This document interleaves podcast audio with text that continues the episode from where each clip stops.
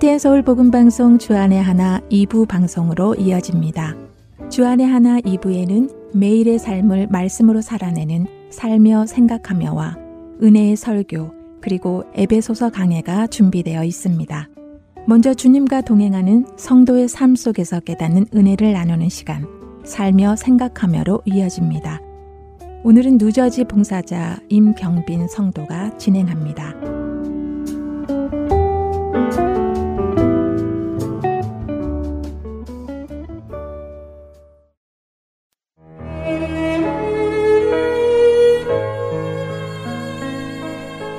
권사님, 나는 구레네 시몬 같은 사람이에요. 예수님 십자가를 억지로 지고 갔던 구레네 시몬이요. 무슨 소리예요, 정 집사님, 갑자기. 너무 걱정되고 답답해서, 아, 어디서부터 말을 해야 되나. 집사님, 걱정부터 하지 말고 무슨 일인지 알아야 돕죠. 실은 우리 남편 이집사가 일을 버려서요. 왜 몇 해 전에 교회에서 갔었던 단기 선교지 프레즈노 몽족 도시 선교하시는 황 선교사님 있잖아요. 알죠? 그때 우리 같이 갔었잖아요. 올 여름에 선교사님 가정하고 또 보조교사 몇 명하고 해서 10명 정도 이쪽으로 초청했어요. 이 집사가. 어머, 귀한 일을 하셨네. 그런데 권사님, 나는 기쁘지를 않아요. 남편이 결정한 일이고 이미 벌어진 일이니까 따르기는 하는데 그래서 구레네 시몬 같아요, 내가.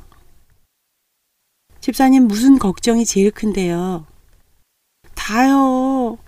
나는 아무것도 몰라서 남편이 다 알아서 한다고는 하지만 손님이 오시는데 어떻게 뭐를 해야 하는지 아무 생각도 안 나고 체력도 안 되는데 같이 다니려면 힘도 들고 경제적으로도 넘쳐나는 것도 아니고 무엇보다도 기쁨이 없이 억지로 하는 것 같아서 마음도 볶이고 이렇게 한들 하나님은 기쁘시겠냐고요. 이야기를 듣다 보니 현실적인 문제도 있었지만 마음 안에 기쁨은 없이 그저 하나님이 기뻐하실 일이니까 해야 한다는 것이 다른 불평과 걱정거리들을 만들어내는 것 같았습니다. 집사님, 구레네 시몬도 나중에는 예수님 믿고 신약 성경에도 나올 만큼 제자가 되잖아요. 우리 같이 기도도 하고 계획도 같이 세워봐요. 도울 사람들도 하나님이 보내주실 거예요. 하나님이 이번 일을 통해서 우리에게 보여주실 것이 있는지도 모르잖아요.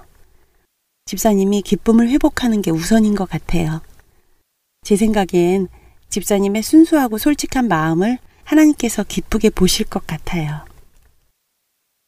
그녀의 남편은 이번 선교사 초청 일을 위한 재정을 만들기 위해서 일이 끝나고 저녁에 파트타임으로 청소를 하신다고 들었습니다. 성령님이 주신 마음에 순종하기 위해서 묵묵히 자기 일을 감당하시는 집사님. 참 귀한 분이죠. 억지로 십자가를 졌던 구레네 사람 시몬은 억지로 십자가를 지고 끝나지 않았습니다.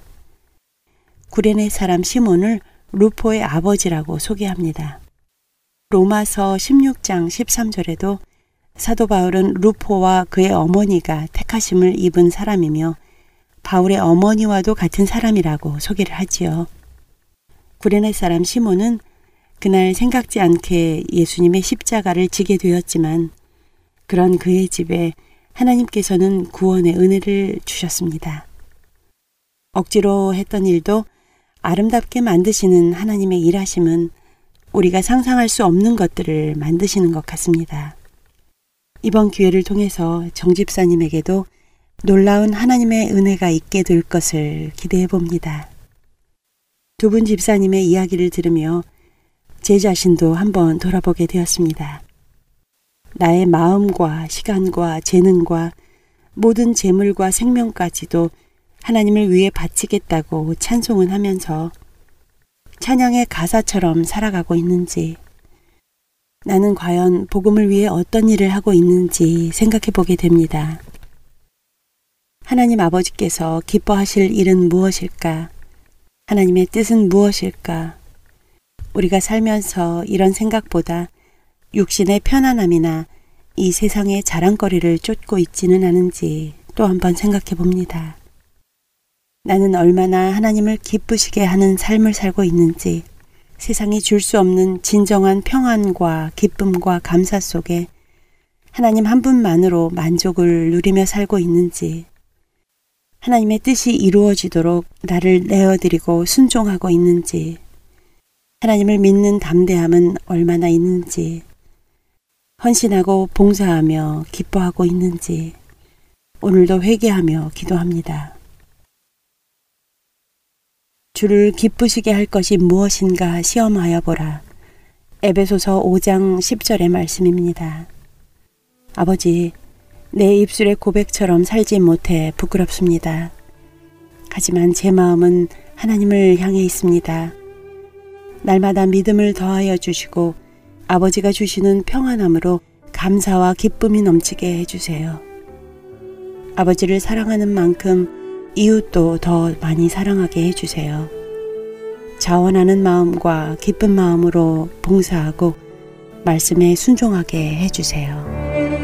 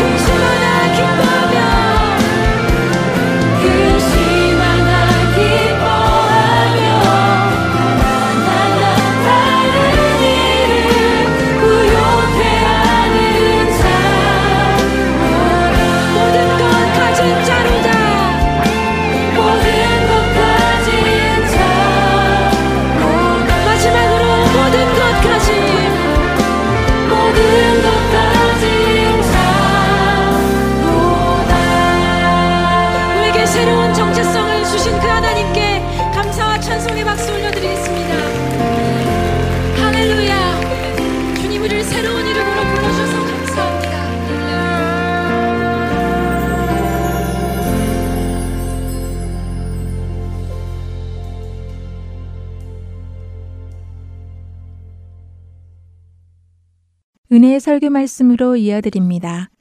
오늘은 조지아 아틀란타 한비전 교회 이요셉 목사님께서 요한복음 6장 35절부터 40절까지의 말씀을 본문으로 하나님의 뜻이라는 제목의 말씀 전해 주십니다. 은혜의 시간 되시기 바랍니다.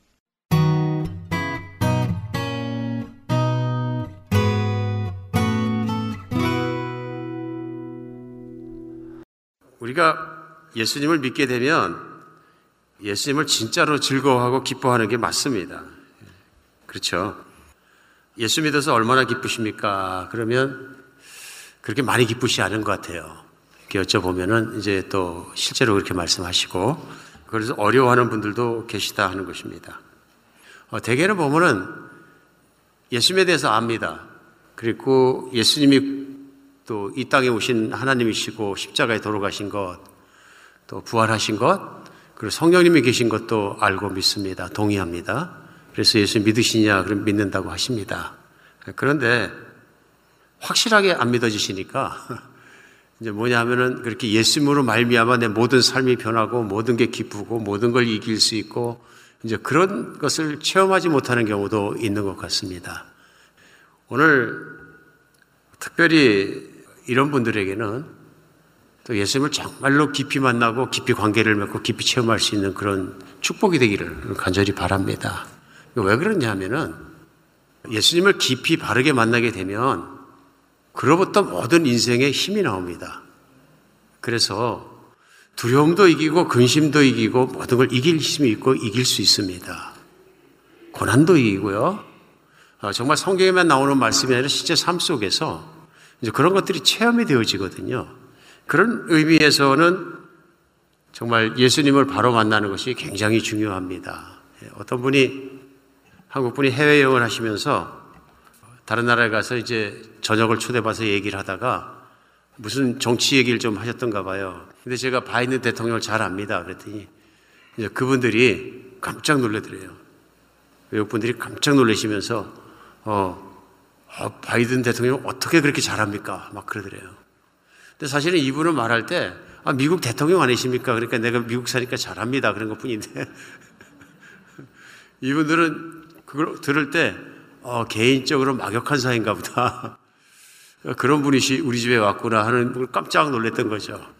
오늘 말씀 중에서 왜 이 말씀을 나누고 싶, 시작하고 싶으냐 하면은 하나님을 아는 것, 또 하나님에 대해서, 대해서 하는 것하고는 차이가 있습니다. 내가 하나님 잘합니다.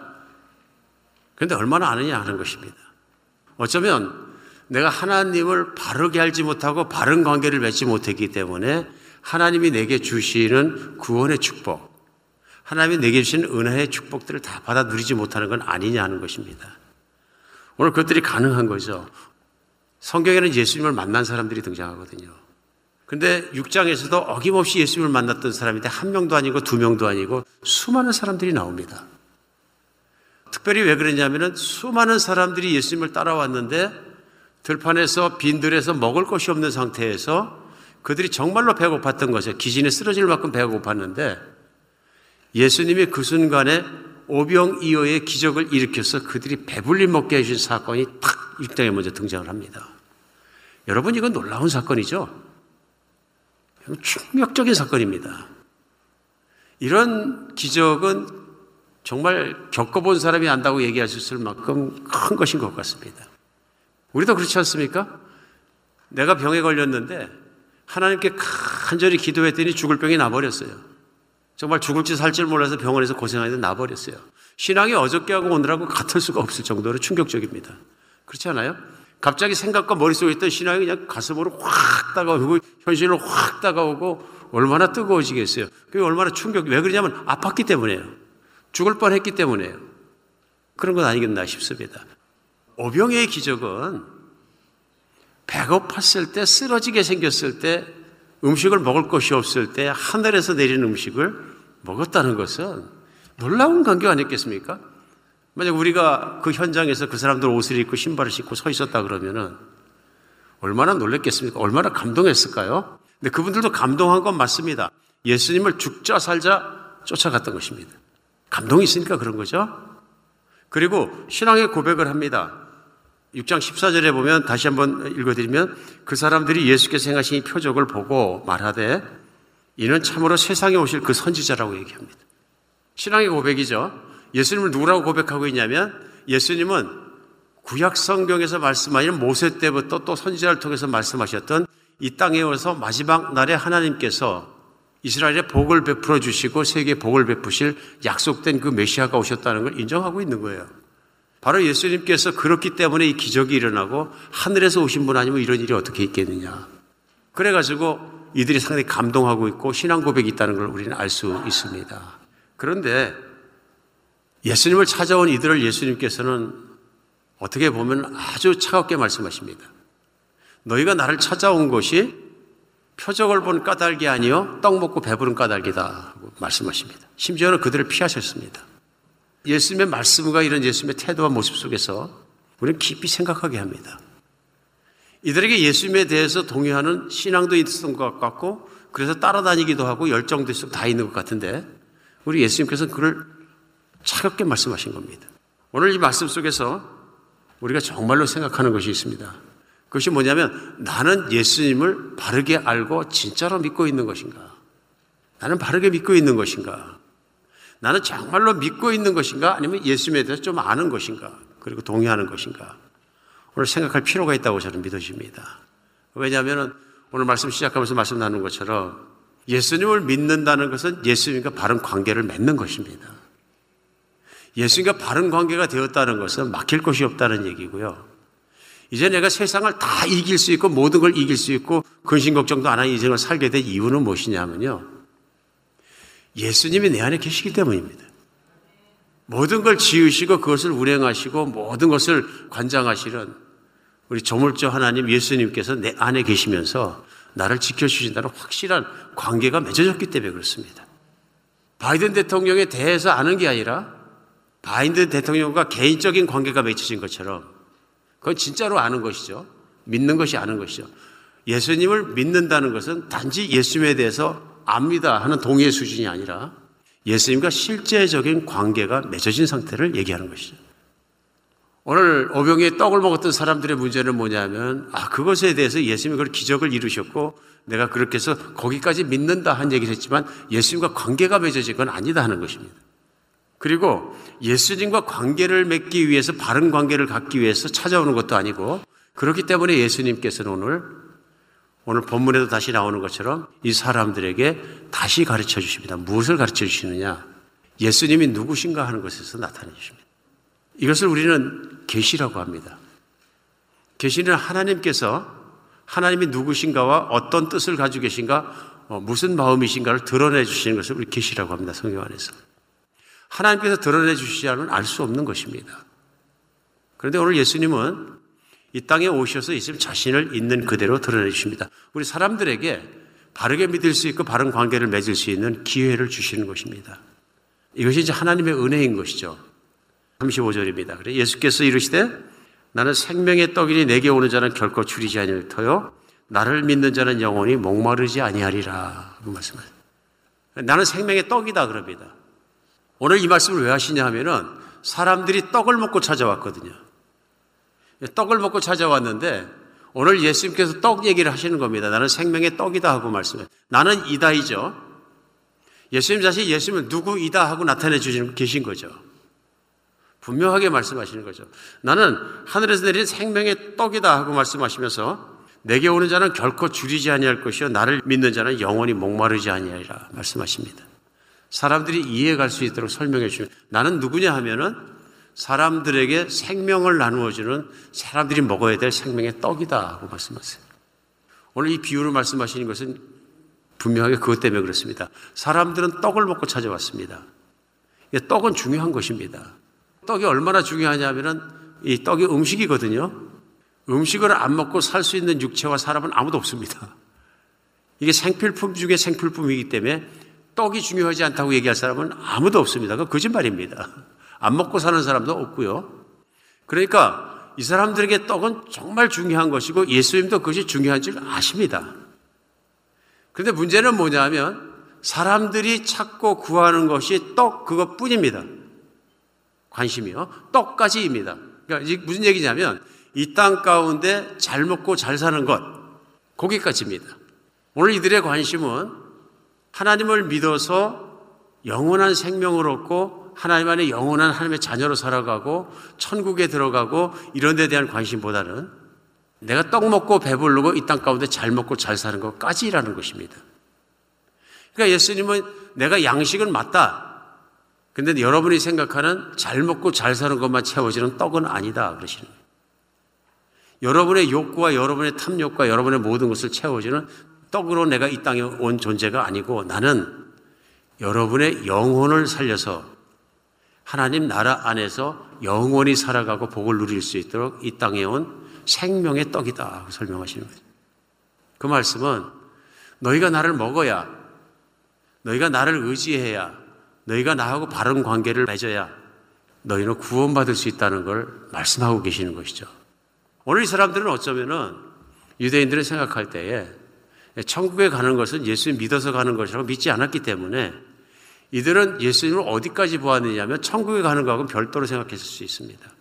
하나님 나라에 가고 영원한 생명이 얻는 것은 내가 하나님 말씀을 열심히 믿고 내가 실행하고 착한 일을 하고 거룩한 일을 한 것들이 있기 때문에 하나님께서 내가 죽으면은 천국에 보내주실 것이다. 여기까지 믿고 있었던 것입니다. 문제는 뭐냐면 자기가 하나님 나라에 완전히 들어갈 만큼 합당한 사람이냐 하는 것에 대한 고민이 많지 않았던 사람들이다. 사실 이 앞에 요한복음 시작하면서 3장에 니고데모가 찾아와서 바로 이어서 4장에 우물가의 여인이 예수님을 만났을 때 관심이 그래도 하늘나라에 있었습니다. 니고데모도 어떻게 하면 영생을 얻느냐 하는 데 있었고 여인도 세상적으로 생각했습니다만 예수님과 대화를 통해서 하늘나라에 대한 영원한 생명에 대한 관심으로 영적인 관심으로 돌이키는 것을 볼 수 있습니다. 오늘 오병에 떡을 먹었던 사람들도 관심이 잘 먹고 잘 사는 것 거기까지입니다. 나머지는 내가 노력해서 천국을 들어가야 된다고 생각하기 때문에 그렇습니다. 근데 문제는 여기 있습니다. 그들의 노력이 그들의 종교의 삶과 거룩하게 살려는 노력들이 하나님 보시기엔 여전히 죄인이고 하나님의 거룩한 천국에 들어가기는 합당치 않은 사람들이라는 것입니다. 죄인은 천국에 못 들어갑니다. 죄인은 절대로 못 가는 것이 하나님 계신 것이거든요. 그들은 죄인이고 죄인이기 때문에 못 간다. 그러면 그들에게 진짜로 필요한 건 뭐냐면은 하나님께 용서를 받고 그들이 바른 길을 살아서 영원한 생명을 갖게 되는 것이 가장 중요한 일입니다. 근데 살다 보니까 관심이 그런 관심보다는 먹고 사는 일에 대한 관심이 더 커진 것입니다. 오늘 예수님께서는 예수님이 생명의 떡이라는 말씀을 해주시면서 생명의 떡을 먹고 영원한 생명을 갖고 하나님과 관계가 바로 서게 되면 먹고 사는 문제도 해결되고 다 그 안에 있다는 것을 말씀하시면서 가장 중요한 것은 나하고의 관계다 고 설명하고 계신 것입니다. 오늘 그렇기 때문에 나는 생명의 떡이라고 말씀해 주시고 생명의 떡이라고 말씀하신 그 이유를 또 연이어서 설명을 해 주십니다. 그 설명을 해 주시는 게 뭐냐면은 36절부터 보면은 그러나 내가 너희에게 이르기를 너희는 나를 보고도 믿지 아니하는도다 하고 말씀하십니다. 그러나 유대인들은 생각했을 거예요. 아닙니다. 우리는 선생님을 믿습니다. 하늘에서 오신 선지자로 믿습니다. 그냥 선지자가 아니고. 그럼 우리가 믿는 거 아닙니까? 하고 얘기했을지 모르지만 그것이 아니다. 너희들이 믿는 것처럼 하고 설명해 주시는 게 뭐냐 하면은 오늘 그 조목조목 설명해 주시는 겁니다. 오늘 37절에서는요. 아버지께서 내게 주시는 자는 다 내게로 올 것이요 내게 오는 자는 내가 결코 내쫓지 아니하리라. 내가 하늘에서 내려온 것은 내 뜻을 행하려 함이 아니라 나를 보내신 의 뜻을 행하려 함이라. 하고 말씀하십니다. 내가 하늘에서 내려온 구원자가 맞다 말씀하시는 거죠. 그러나 나는 내 뜻대로 행하지 않고 나를 보내신 하나님 아버지의 뜻대로 하느니라. 하고 말씀하시면서 39절에요. 나를 보내신 이의 뜻은 내게 주신 자 중에서 내가 하나도 잃어버리지 아니하고 마지막 날에 다시 살리는 이것이니라 말씀하신 거예요. 뭘 설명하고 계십니까? 나는 하늘에서 아버지가 보내서 온 구원자가 맞는데 하나님 아버지께서는 나에게 사람들을 보내주시고 나에게 나오는 자는 내가 마지막 날까지 다 살리고 영원히 살도록 그들을 지켜내는 것이다. 이 말씀은 누구든지 나를 믿고 나에게 오고 나와 바른 관계를 맺게 되면 천국에 들어가게 되고 하나님의 뜻을 따라서 마지막 날에도 심판받지 않고 오직 하나님 앞에 바로 설 수 있게 되고 구원받게 된다는 것을 오늘 설명하고 계십니다. 누구를 통해서요? 예수님을 통해서. 이 사람들이 믿지 않았다는 얘기는 뭐냐면 예수님을 그런 구원의 길로 그런 구원자로 믿지 않았다는 것입니다. 그러므로 예수님과 관계를 바르게 맺으면 영원한 생명이 있지만은 예수님과 관계를 맺지 못하게 되면 영원한 생명이 없다는 것을 이들은 바르게 믿지 않았다는 것입니다. 오늘 예수님께서 그래서 그를 가르쳐 주시는 것이고 예수님의 이런 가르침이 오늘날 우리 하나님의 계시인 것입니다. 중요한 퀘션이 나오는 거죠. 우리가 어떻게 죽을 운명이 영원히 살 수 있을까? 답이 여기 있습니다. 예수님을 믿으면 됩니다. 오늘 예수님 그 말씀 하시는 거죠. 인간이 자기 노력으로는 하나님의 자녀로 될 수 없음에도 불구하고 하나님께서 예수님을 믿으면 예수께서 치르신 그 희생의 대가, 보혈의 대가, 피를 흘리신 대가, 죽음의 대가로 말미암아 이제는 그 죄를 깨끗하다고 하시고 없다고 인정해 주시고 이제는 새롭게 생명을 주시고 자녀로 삼아 주신 것이다. 예수님 없이는 안 되는 것이다. 예수님을 안 믿고는 안 되는 것이다. 그러면 그 다음에는 어떻게 사느냐? 예수님을 나의 주인으로 받아들이고 주님으로 받아들이고 예수님 안에서 살게 된다. 이 관계가 얼마나 중요하냐면요. 하나님의 나를 그 아들의 목숨을 바치 끝까지 사랑한다는 그 사랑을 내가 받아들여서 내가 내 죄를 정말로 고백하고 내가 예수님 믿는 사람이 되었다는 것은 예수님을 내가 주님으로 받아들였다는 얘기이기 때문에 나의 모든 걸 드린 것입니다. 오늘 그런데 이 오병의 기적의 떡을 먹었던 사람들이 다 떠납니다. 6장은 계속되면서 마지막 부분 말씀이 끝이 무엇이냐면요. 예수님이 더 구체적으로 말씀해 주시면 나는 생명의 떡이니까 너희가 내 살을 먹고 내 피를 마시지 않으면 영원히 살 수 없느니라. 만약에 필요하면 보완 설명을 요청했을 일입니다. 그게 무슨 말이십니까? 그럼 예수님 말씀하셨을 거예요. 너희의 죄가 너무 커서 용서받을 수 없고 용서될 수 없는 것을 또 너의 능력으로는 다 깨끗해질 수 없는 그것을 내가 너희 죄를 대신해서 피 흘려 죽을 것이라는 말씀을 하셨을 것입니다. 그러나 그들은 그 말씀을 듣기도 전에 결론을 내립니다. 아, 이 사람이 미치기 전에야 어떻게 자기 살을 찢어서 먹이고 자기 피를 짜서 우리한테 먹인단 말인가. 그리고 결론은 뭐냐면 결론을 내립니다. 우리가 기대했던 희망이 없는 것 같으니 떠나자입니다. 그것이 뭡니까? 이를 믿어서 잘 먹고 잘 살 수 있고 세계의 가장 높은 나라가 되고 또 그렇게 되는 것은 기대할 것이 안 된다.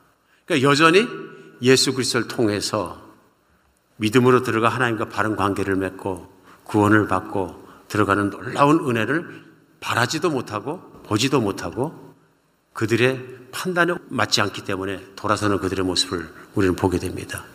그런데 믿은 사람들이 있습니다. 하나님께서 예수 그리스도께 인도하신 사람들이 있습니다. 제자들입니다. 마지막에 보면은 제자, 제들에게 물어보시면 너희도 가려느냐 하고 6장 마지막에서 물어보십니다. 근데 사도 베드로가 대답합니다. 주여 생명의 말씀이 있사온즉 저희가 어디로 가리까? 그러면 세상 어디에서 이런 구세주를, 이런 구원자를, 이런 진리를 우리가 만난단 말입니까? 예수님에게 그 생명이 있고 생명의 말씀이 있고 그 길이 있는데 우리가 어디로 가겠습니까? 예수님은 저희 구원자이고 길이십니다. 거기서 신앙 고백이 나오는 거죠. 어디로 가겠습니까? 예수님은 생명이십니다. 차이가 있는 거 보이십니까?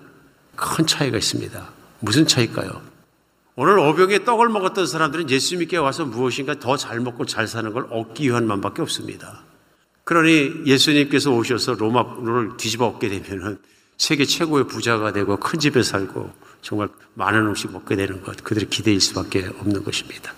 그런데 오늘 자기 살을 주어 먹게 하고 자기 피를 주어 마시게 하겠다는 그 예수님에게서는 희망을 찾지 못하는 것입니다. 기대했던 임금이 아닌 것입니다. 그들이 떠나는 것을 볼 수 있습니다.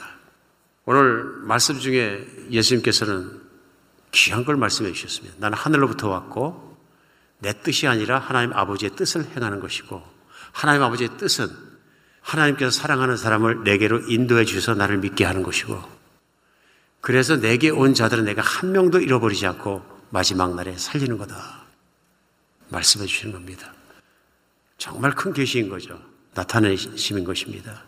세상 어디에도 구원받을 길이 없대 예수님을 믿으면 구원받는다는 걸 분명히 보여주시는 것입니다. 이런 예수님을 우리가 바르게 알고 바르게 믿고 예수님과 바른 관계를 맺게 되면 이 세상에서 부러운 것이 없습니다. 예수님은 다 됩니다. 안 될 게 있습니까? 세상을 지으시고 그걸 움직이시고 모든 걸 가지시는 하나님의 아들께서 오셔서 나를 믿으면 주신다는 구원을 주시고 나와의 바른 관계를 맺어 주셨어요. 내 죄도 깨끗이 닦아 주시고 나의 왕이 되고 나의 주님이 되어 가서 앞으로는 뭐냐면 영원히 나의 삶을 책임지시고 모든 걸 공급하시고 함께 계시고 나를 지키신다는 약속이 나와 함께 있는 거죠. 부러운 게 있어요? 없습니다. 이 땅에 우리 부러운 게 많은 것은 뭐냐면 내가 죽기 전에 빨리 갖고 싶은 것이 있고 달성 못한 것이 있고 되지 못한 것이 있기 때문에 부럽거든요. 갖고 싶고 어떨 때는 우리가 이 땅에 살아가면 그걸 비전이라 그러잖아요. 그런 자리에 올라가는 것, 그런 물질을 획득하는 것, 이걸 비전처럼 얘기하는 세상에 살잖아요. 그런 세상 속에서 저물저 하나님이 보내신 예수 그리스도를 만났을 때, 내가 또 그래 하나님의 자녀가 되었을 때, 부러운 게 뭐가 있겠습니까? 얼마나 좋은 일입니까? 오늘 말씀 속에서 우리 깨달을 수 있는 거 있어요. 주님이 누구신 걸 바로 알고, 주님의 말씀대로 내가 주님과 바른 관계를 맺게 되면, 이 땅 가운데 가장 은혜를 많이 받은 사람이다. 그러니까 그냥 아 예수님 나도 알고 뭐 십자가도 알고 또 뭐 부활도 알고 어 내가 믿어. 그런데 내가 감동은 없고 또 예수님만으로 어떻게 그렇게 내가 만족하며 산다. 내가 정말 예수만 계시면 내가 절 후회 없는 인생을 산다. 난 그렇게 얘기하기 좀 어려운 것 같다. 그러시면은 오늘 말씀 가운데 생각해 보셔야 되는 거죠. 우리 하나님은 우리가 하나님과 좋은 관계를 맺기를 원하십니다. 중요한 건 안다 하는 것만이 아니라 내가 하나님 바르게 믿어 예수님 믿어서 바른 관계 속에 들어가는 것입니다. 근데 실제로 바른 관계 속에 있는 분들 보면 그렇게 살거든요. 그래서 성경 안에서 늘 말씀을 나누면서도 예수님께서는 마태복음 6장, 7장에서 계속 말씀하시는 것처럼 나보고 주여 주여 하는 자마다 다 천국에 들어갈 수 없다 그러시는 주여 주여 하자. 나하고 바른 관계를 맺은 자만이 들어갈 수 있다. 바른 관계를 맺은 자는 하나님 말씀 따라 산다. 근데 하나님 말씀이 무엇이냐면 하나님의 뜻들이 드러나는 거죠. 오늘 설교 제목의 말씀이 하나님의 뜻인데요. 하나님의 뜻은 내가 타락한 탐욕과 음욕과 모든 것에 나 자신을 맡기지 않고 이제는 정말 하나님의 자녀가 돼서 자녀다운 모습으로 살면서 여기서부터 시작해서 영원히 살아가도록 하나님의 자녀로 온전히 살아갈 수 있도록 우리를 구원해 주시는 것입니다. 믿는 사람들을 구원해 주셔서 그들을 인도하시고 예수를 믿게 하시는 거죠. 그리고 영원히 살도록 복 주시는 건데 그런 사람들은 그런 하나님의 뜻에 따라 살아갈 때 무슨 일이 일어나냐면은 이 땅에서도 온전한 만족 속에 살아갈 수 있다. 그러나 세상에 붙잡히지는 않는다는 것입니다. 더 이상은 세상으로부터 자유로진다 그런 얘기입니다. 오늘 문제는 뭐냐면 오병의 기적에 떡 먹은 사람들이 세상에 있는 떡만 구하니까 문제가 됐었습니다. 보이십니까? 근데 어쩌면 우리도 신앙생활 하면서 교회 생활하고 교인 생활하고 하면서도 내가 여전히 구하는 게 떡밖에 없다 그러면은 신앙의 핵심을 잘 생각해 봐야 합니다. 예수님이 무엇을 원하는지 어떻게 내가 관계를 가져야 되는지 알아야 되는 것입니다. 그래서 성경 안에서는 마태복음 6장에서도 예수님 분명히 말씀하십니다. 너희가 재물과 하나님을 겸하여 섬길 수 없느니라. 그러면 예수님을 따르는 제자들의 합당한 삶의 태도가 뭐냐? 무엇을 먹을까? 무엇을 마실까? 무엇을 입을까? 걱정하지 않고 사는 것이죠. 이런 것들은 다 있어야 될 줄 아버지가 이미 아시고 이런 것들을 구하는 것, 거기에 인생의 목적을 두는 건 이방인들, 예수님을 믿지 않고 제자가 되지 않고 믿지 않는 사람의 삶의 태도이라 그런 거예요. 차이가 보이십니까? 그냥 말씀을 나누다 보면 가끔은 저도 어려움을 겪을 때가 있는 게 뭐냐 하면 그러면 가난하게 살려는 것인가? 예수님 말씀은 가난하게 살라는 말씀이 아닙니다. 가만히 생각해 보면요. 하나님 아버지로 만족을 해야 재물 때문에 헐떡거리지 않고 산다 그럽니다. 재물을 하나님이 남부로 하지 말끔 주셨기 때문에 헐떡거리지 않는 게 아니라 재물보다 중요한 사랑이 내게 왔고 재물보다 중요한 모든 것이 왔고 재물보다 중요한 능력이 내 안에 계시고 재물보다 중요한 모든 것을 가진 분이 하나님이 내 안에 계시기 때문에 내가 믿고 그분과 내가 자녀로 살아가기 때문에 부러운 것이 없다는 얘기입니다. 여러분 사람이 먹고 살기 위해서 하루 세끼 밥 먹기 위해서 떼걸떼걸 구르지 않아도 돈을 얼마나 애착합니까? 그렇잖아요. 예수님이 거기에 대해서 말씀하신 거죠. 쉽게 생각하면 이렇게 생각해 볼 수 있습니다. 부자가 되지 말라는 얘기 아니라 부자가 되지 말라는 얘기 절대로 아닌 거죠. 그러나 내가 돈을 탐하고 돈을 따르고 돈을 추구하고 하다 보면 반드시 하나님의 사랑을 잃어버린다. 절대로 나는 예수님 한 분으로 만족합니다. 예수님은 충분합니다. 난 어떤 상황 중에서 행복합니다. 이런 진짜 센세션이라는 그 신앙의 고백을 늘 가지며 살기는 힘들다는 얘기죠. 그럼 뭘 못하냐 하면은 성경의 사도 바울도 우리 성도들에게 권유하는 것처럼 항상 기뻐하라. 쉬지 말고 기도하라. 범사에 감사. 돼야 안 돼요? 안 됩니다. 맥없이 들릴 수도 있습니다. 어떻게 맨날 기쁘다 그래, 사람이. 그 진리죠? 그 진실이죠? 하나님이 내 안에 계시고, 하나님이 나를 보호하시고, 하나님께서 나를 사랑하시고, 하나님이 영원한 분이시고, 내가 오늘 혹시라도 내 거꾸로 죽더라도, 우리 하나님 내 영혼 버리지 않으시고, 나를 가장 아름다운 다시 몸을 입혀주시고, 영원히 살아가면 약속을 지키실 거예요. 믿음이거든요. 그러니까 내가 그런 두려움 속에서도 내가 이길 수 있고 다 이길 수 있는 게 믿음이거든요. 이 믿음이 안 되니까 세상에 헐떡거리게 되는 거죠. 그래서 저도 그렇게 생각합니다. 저는 성도가 가난하게 살기를 원하는 것이 아니고 비즈니스 안 하고 부자가 안 되길 원하는 것이 아니라 우리 하나님이 최고가 되기를 바랍니다. 어떤 상황 속도 하나님이 최고가 되기를 바랍니다. 그래야 자유해지죠. 사도 바울이 얘기하잖아요. 빌립보서에서 내가 가난에 처할 줄도 하고 부에 처할 줄 알아 인생의 일체 비결을 다 배웠다. 무슨 말이에요?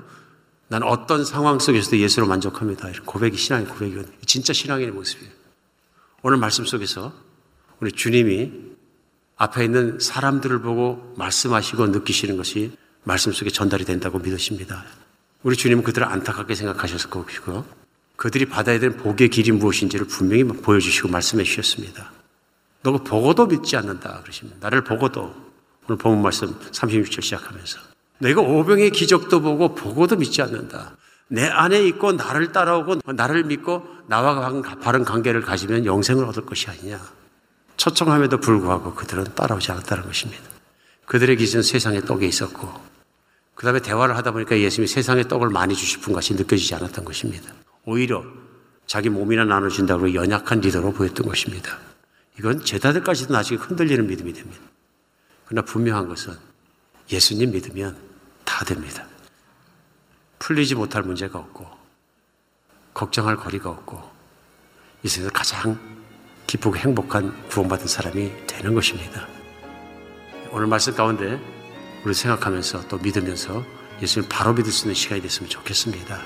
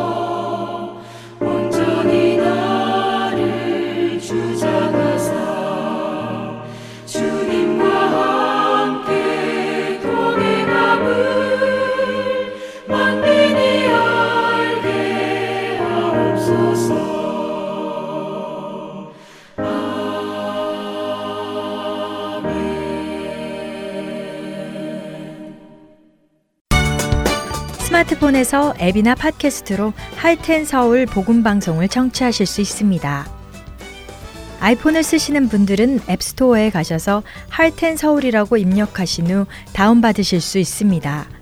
안드로이드 폰을 사용하시는 분들은 플레이 스토어에서 같은 방법으로 다운받으시면 되겠습니다.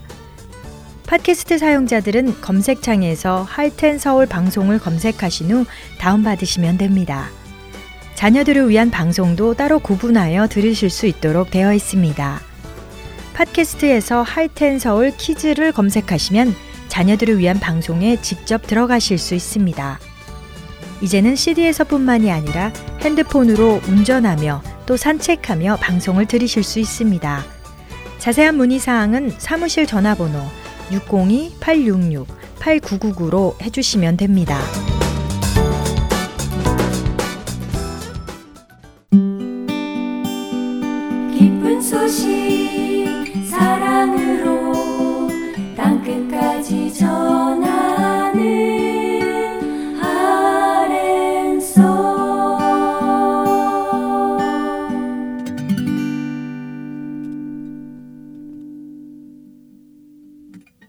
계속해서 에베소서 강해 보내드립니다.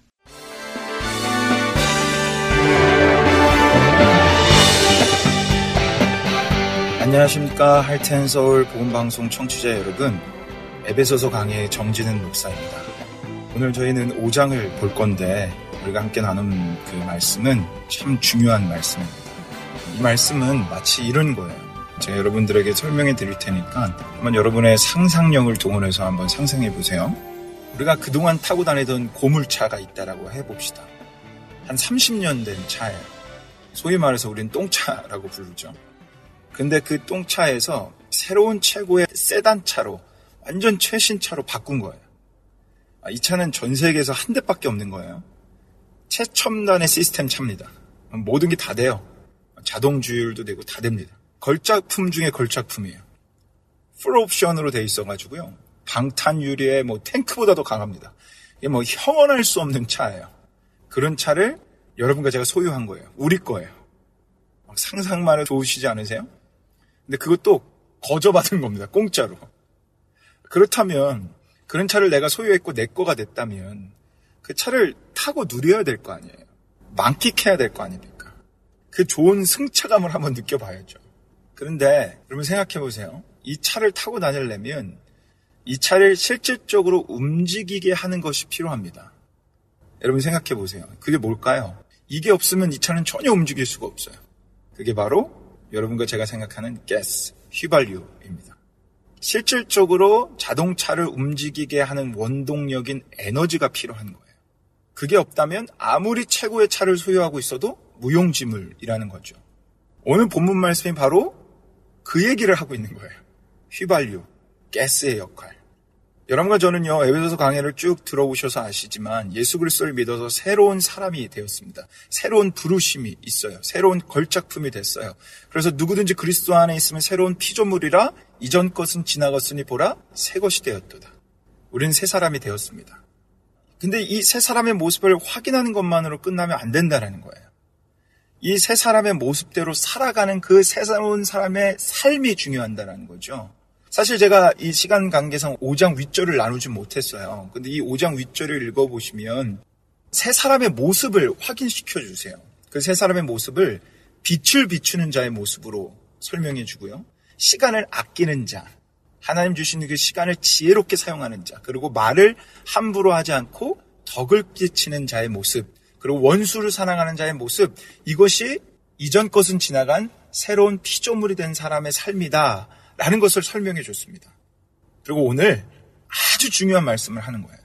그렇게 새로운 사람의 삶이 진짜로 시작되려면 자동차를 움직이게 하는 에너지인 그 휘발유가 필요한 것처럼 우리에게 우리를 움직이게 하는 성령 하나님이 필요하다. 라는 너무나 중요한 말씀을 선포해 주고 있는 겁니다. 저는 매번 설교할 때마다 하나님의 말씀의 그 능력과 역사하심을 기대하면서 설교합니다. 오늘은 오늘 본문 말씀을 붙잡고 더 기대합니다. 이 시간 이 말씀을 듣는 모든 청취자 여러분들이 성령 충만이 무엇인지 제대로 깨달아 알아서 오늘 여러분을 새로운 사람처럼 살아가게 하는 성령 충만한 역사가 일어나기를 간절히 소망합니다. 그 새 사람의 모습대로 오늘 말씀을 통해서 성령 충만으로 살아가게 되는 여러분과 제가 되기를 예수님의 이름으로 축복합니다. 자, 오늘 말씀 너무나 유명한 말씀이죠. 18절에 보면 술 취하지 말라. 이는 방탕한 것이니 오직 성령의 충만함을 받으라. 몇 번씩 들어오셨을 거예요. 근데 이 성령 충만함을 받으라라는 말씀을 그냥 들어버리면 안 되는 것 같아요. 왜냐하면 교회 역사상 이 부분이 잘못 해석되어져서 오용되는 경우가 너무 많았기 때문입니다.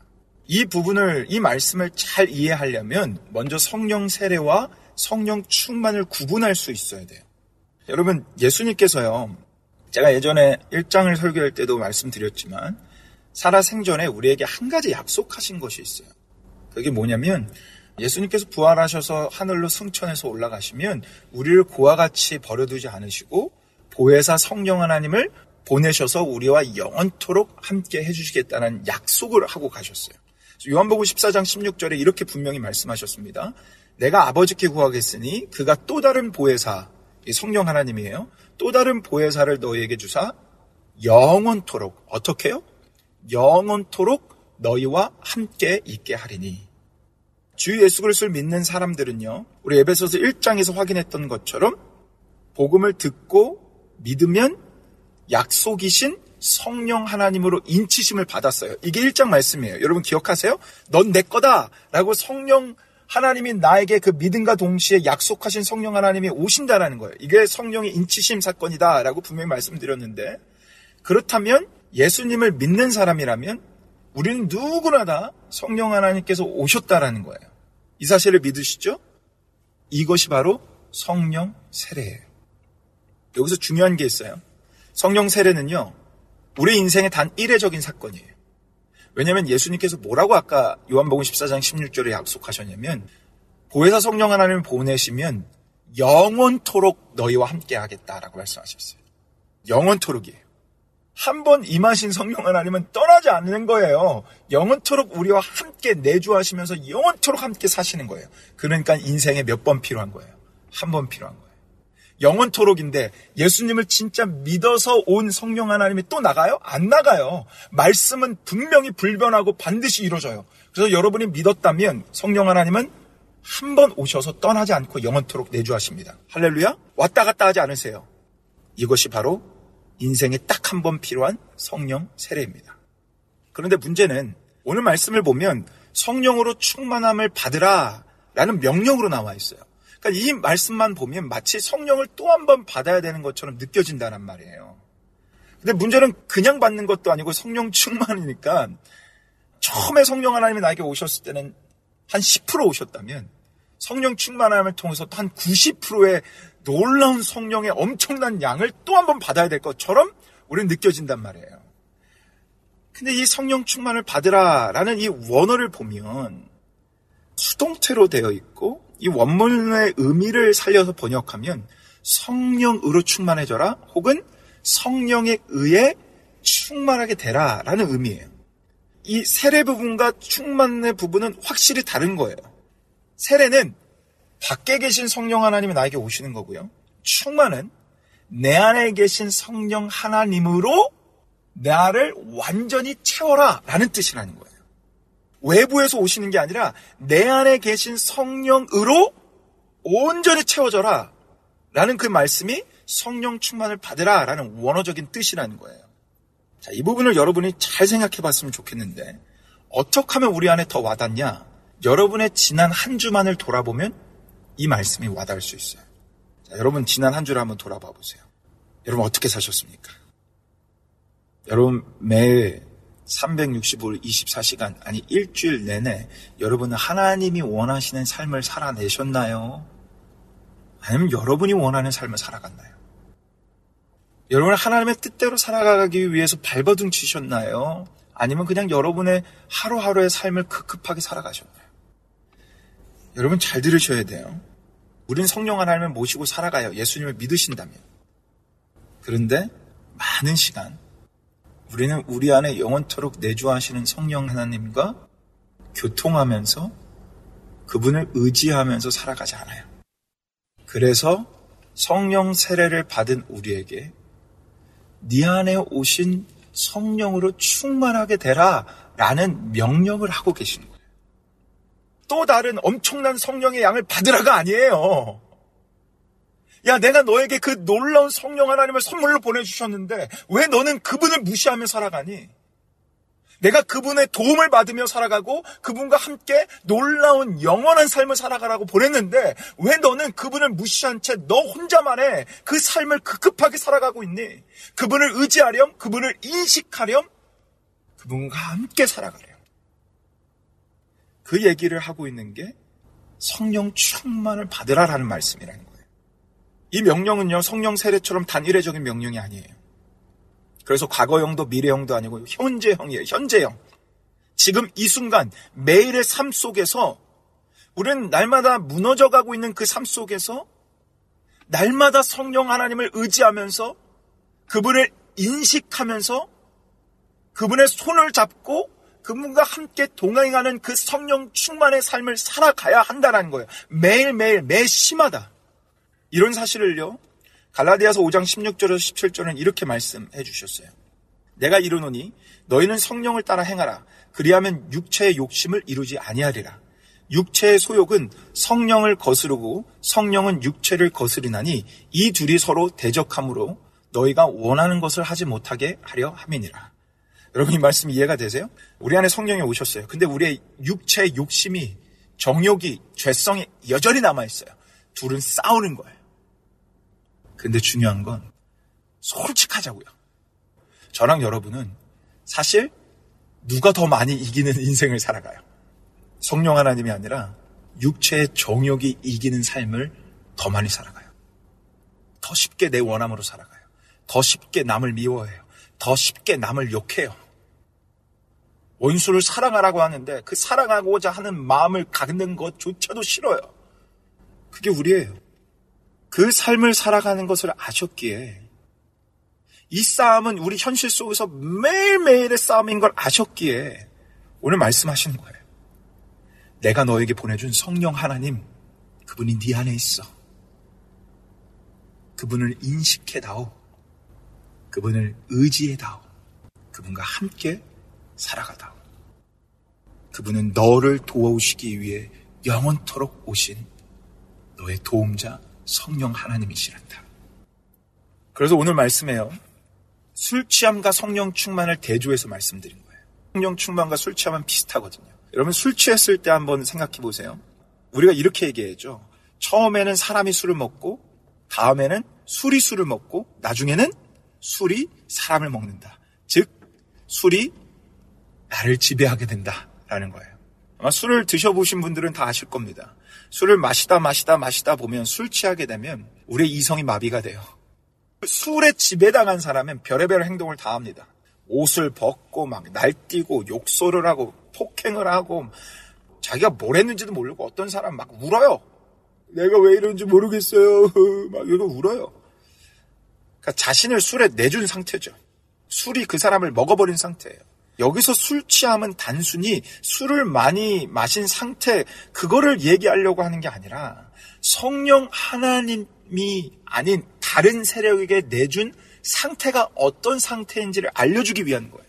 우리의 욕심에, 우리의 정욕에, 우리의 원함에 끌려가는 모습과 그것이 아니라 성령 하나님의 원함과 그분의 마음을 따라 사는 삶이 어떻게 다른 것인가를 지금 비교해서 말씀해 주고 있는 거예요. 그러니까 오늘 말씀의 중요한 포인트는 술을 마시냐 마시지 않냐 이 정도의 취급해서 되는 말씀이 아니라는 거예요. 내가 성령 하나님을 의지하고 있느냐 하지 않느냐 이 문제를 말씀하고 있는 거예요. 그러니까 사랑하는 여러분, 여러분과 저의 문제는 술을 마시냐 마시지 않느냐가 아니라 성령 하나님을 인식하냐 인식하지 않느냐에 분명한 문제가 있는 거고요. 여러분과 저의 문제는 남을 미워하거나 남을 욕하는 거에 있지 않고 내 안에 계신 성령 하나님을 의식하고 인지하며 의지하며 살아가느냐, 그분을 생각하느냐라는 거에 문제가 있다는 거예요. 여러분과 저의 문제는 원수에게 있는 게 아니에요. 저 꼴배기 싫은, 저 싫은 짓만 하고, 저 정말 보기 싫은 놈, 그 놈에게 있는 게 아니라, 내 안에 계시고 나와 동행하시며 나를 지금도 도우시고 격려하시는 성령 하나님을 바라보느냐, 바라보지 않느냐, 여기에 문제가 있는 거예요. 성령 충만은 내 안에 오신 성령 하나님을 무시하냐, 그분을 의지하느냐, 이 종이 한 장 차이에 있는 거예요. 사랑하는 여러분, 여러분이 진정 예수님을 믿으신다면 여러분 안에 성령 하나님은 영원토록 내주하십니다. 와 계십니다. 그러니 제발 그분을 무시하며 살아가지 마십시오. 그분을 무시한 채 내가 주인이 돼서 내 원함의 주인이 돼서 내 정욕으로 끌려다니는 인생이 아니라 성령 하나님을 생각 좀 하며 그분을 바라보며 살아가자. 이것이 바로 성령 충만이다라는 거예요. 강원도에 가면 예수원이라는 선교 단체가 있어요. 거기에 대청덕 신부님이라고 성공의 신부님이 계신데요. 그 신앙 공동체입니다. 도시에서 떨어져서 마을을 잃어서 거기서 정말 수도원 같은 삶을 살아가는 분들이에요. 거기에 그 거기를 대표하는 분이시죠. 여러분 생각해 보세요. 거기에 정욕 끌려갈 게 뭐가 있겠습니까? 욕심이 뭐가 있겠습니까? 세상적 힘듦이 뭐가 있겠습니까? 그리고 그분을 보신 분들은 아시겠지만 굉장히 선인군자처럼 생기셨어요. 한국말도 얼마나 잘하시는지 몰라요. 믿음으로 살아가요. 말씀으로 살아가세요. 세상과 나는 강곳 없는 하나님만 바라보며 사시는 분 같아요. 그런데 그분이 뭐라고 말씀하시는지 아십니까? 저는 매일 아침마다 성령 충만을 위해 기도합니다. 하나님 성령 충만하게 도와주세요. 왜냐하면 성령 충만하지 않으면 오늘 하루 저는 너무나 쉽게 무너질 수밖에 없는 사람이기 때문입니다. 아니 그분이 왜요? 세상과 나는 강고도처럼 살아가는 그분이 왜요? 여러분 어디를 사냐 상관이 없는 거예요. 우리 인생의 육체의 정욕은 어디에나 있는 거예요. 그러니 나를 도우러 오신 그분을 의지하지 않으면 어디에 있든 어느 공간에 있든 어느 시간 속에 있든 우리는 무너질 수밖에 없는 나약한 존재들인 거예요. 나약한 존재들을 도우러 성령 하나님이 오셨어요. 그분을 바라보는 것, 그분을 의지하는 것, 그분에게 도와달라고 소리치는 것, 그것이 성령 충만이에요. 이 성령 충만이 믿는 우리에게 누구나 다 필요한 겁니다. 새 차를 가졌습니다. 그 새 차를 움직일 휘발유인 성령 충만이 필요한 겁니다. 독수리는요, 다른 새들과는 다르게 날아다닙니다. 우리가 너무나 잘 알지만. 선천적으로 바람의 흐름을 구별하는 능력을 가지고 있어서 적당한 바람이 불면 단지 공중에 떠서 날개를 쭉 펴서 바람에 몸을 맡길 뿐이에요. 그렇기 때문에 독수리는요, 날개짓을 할 필요가 없어요. 독수리가 하는 일이란 바람을 타고 올라가는 거예요. 그래서 독수리 날개치듯 올라간다라고 말하잖아요. 그래서 어떤 새보다 높이 날아갈 수 있어요. 바람을 이용하기 때문에. 사랑하는 청취자 여러분, 독수리 같이 날아오르는 그리스도인이 되십시오. 성령의 바람에 자신을 맡겨 성령의 바람을 통해 하나님의 능력으로 살아가십시오. 성령의 바람, 예수의 바람에 온전히 우리의 몸을 맡길 때 비가 내리고 폭풍우가 몰아쳐도 우리는 더 높이, 더 멀리 날아오를 수가 있습니다. 그분의 도우심으로 이 세상의 정욕들을 이겨나며 하나님의 뜻대로 하나님의 영광으로 살아가는 자들이 됩니다. 여러분, 우리 주 하나님 아버지는요, 우리를 구원해 놓고 그냥 내몰라라 하시는 분이 아니라 보혜사 성령 하나님 그 선물이신 그분을 보내셔서 우리를 돕고 계신 분이십니다. 그분의 도움을 받으며 살아가는 것. 그것이 성령 충만입니다. 오늘 말씀을 마칩니다. 복음방송 청취자 여러분, 한 가지 기억하십시오. 성령 하나님은 여러분을 도우시러 영원토록 오셨습니다. 그분을 인식하며 살아가십시오. 그분을 인정하십시오. 그분을 의지하십시오. 그것이 성령 충만입니다. 다시 한번 말씀드립니다. 내 안에 오신 성령 하나님을 인정하십시오. 그분을 의식하십시오. 아, 내, 내 안에 계신지. 그리고 그분을 의지하십시오. 하나님 나를 도와달라고. 그럴 때 진짜 성령 충만한 인생을 살아가게 될 것입니다. 다음 주 성령 충만에 나오는 결과적인 모습을 볼 거예요. 기대가 되지 않습니까? 우리 다음 주 더 기대하는 마음으로 보고요. 한 주 동안 이 말씀 그대로 성령 충만하여 승리하는 여러분과 제가 되기를 주 예수 그리스도의 이름으로 간절히 간절히 축복합니다. 오늘 에베소 강의 마치겠습니다. 감사합니다.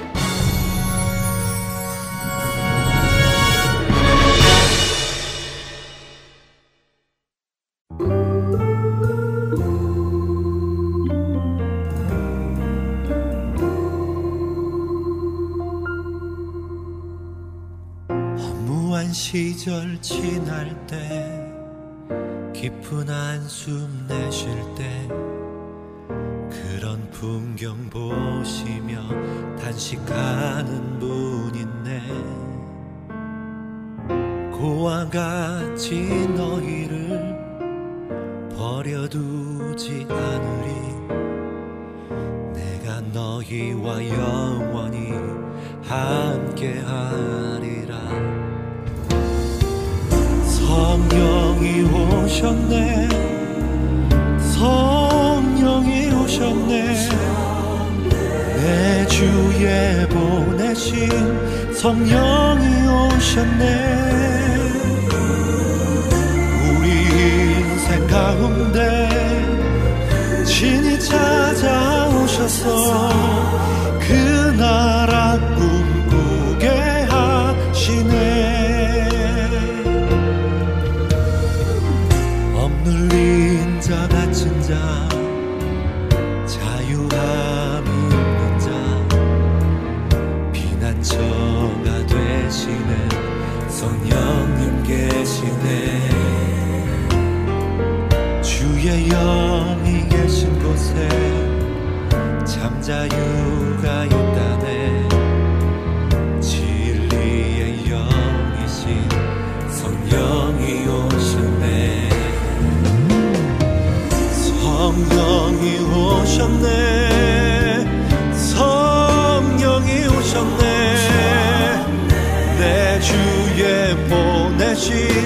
보내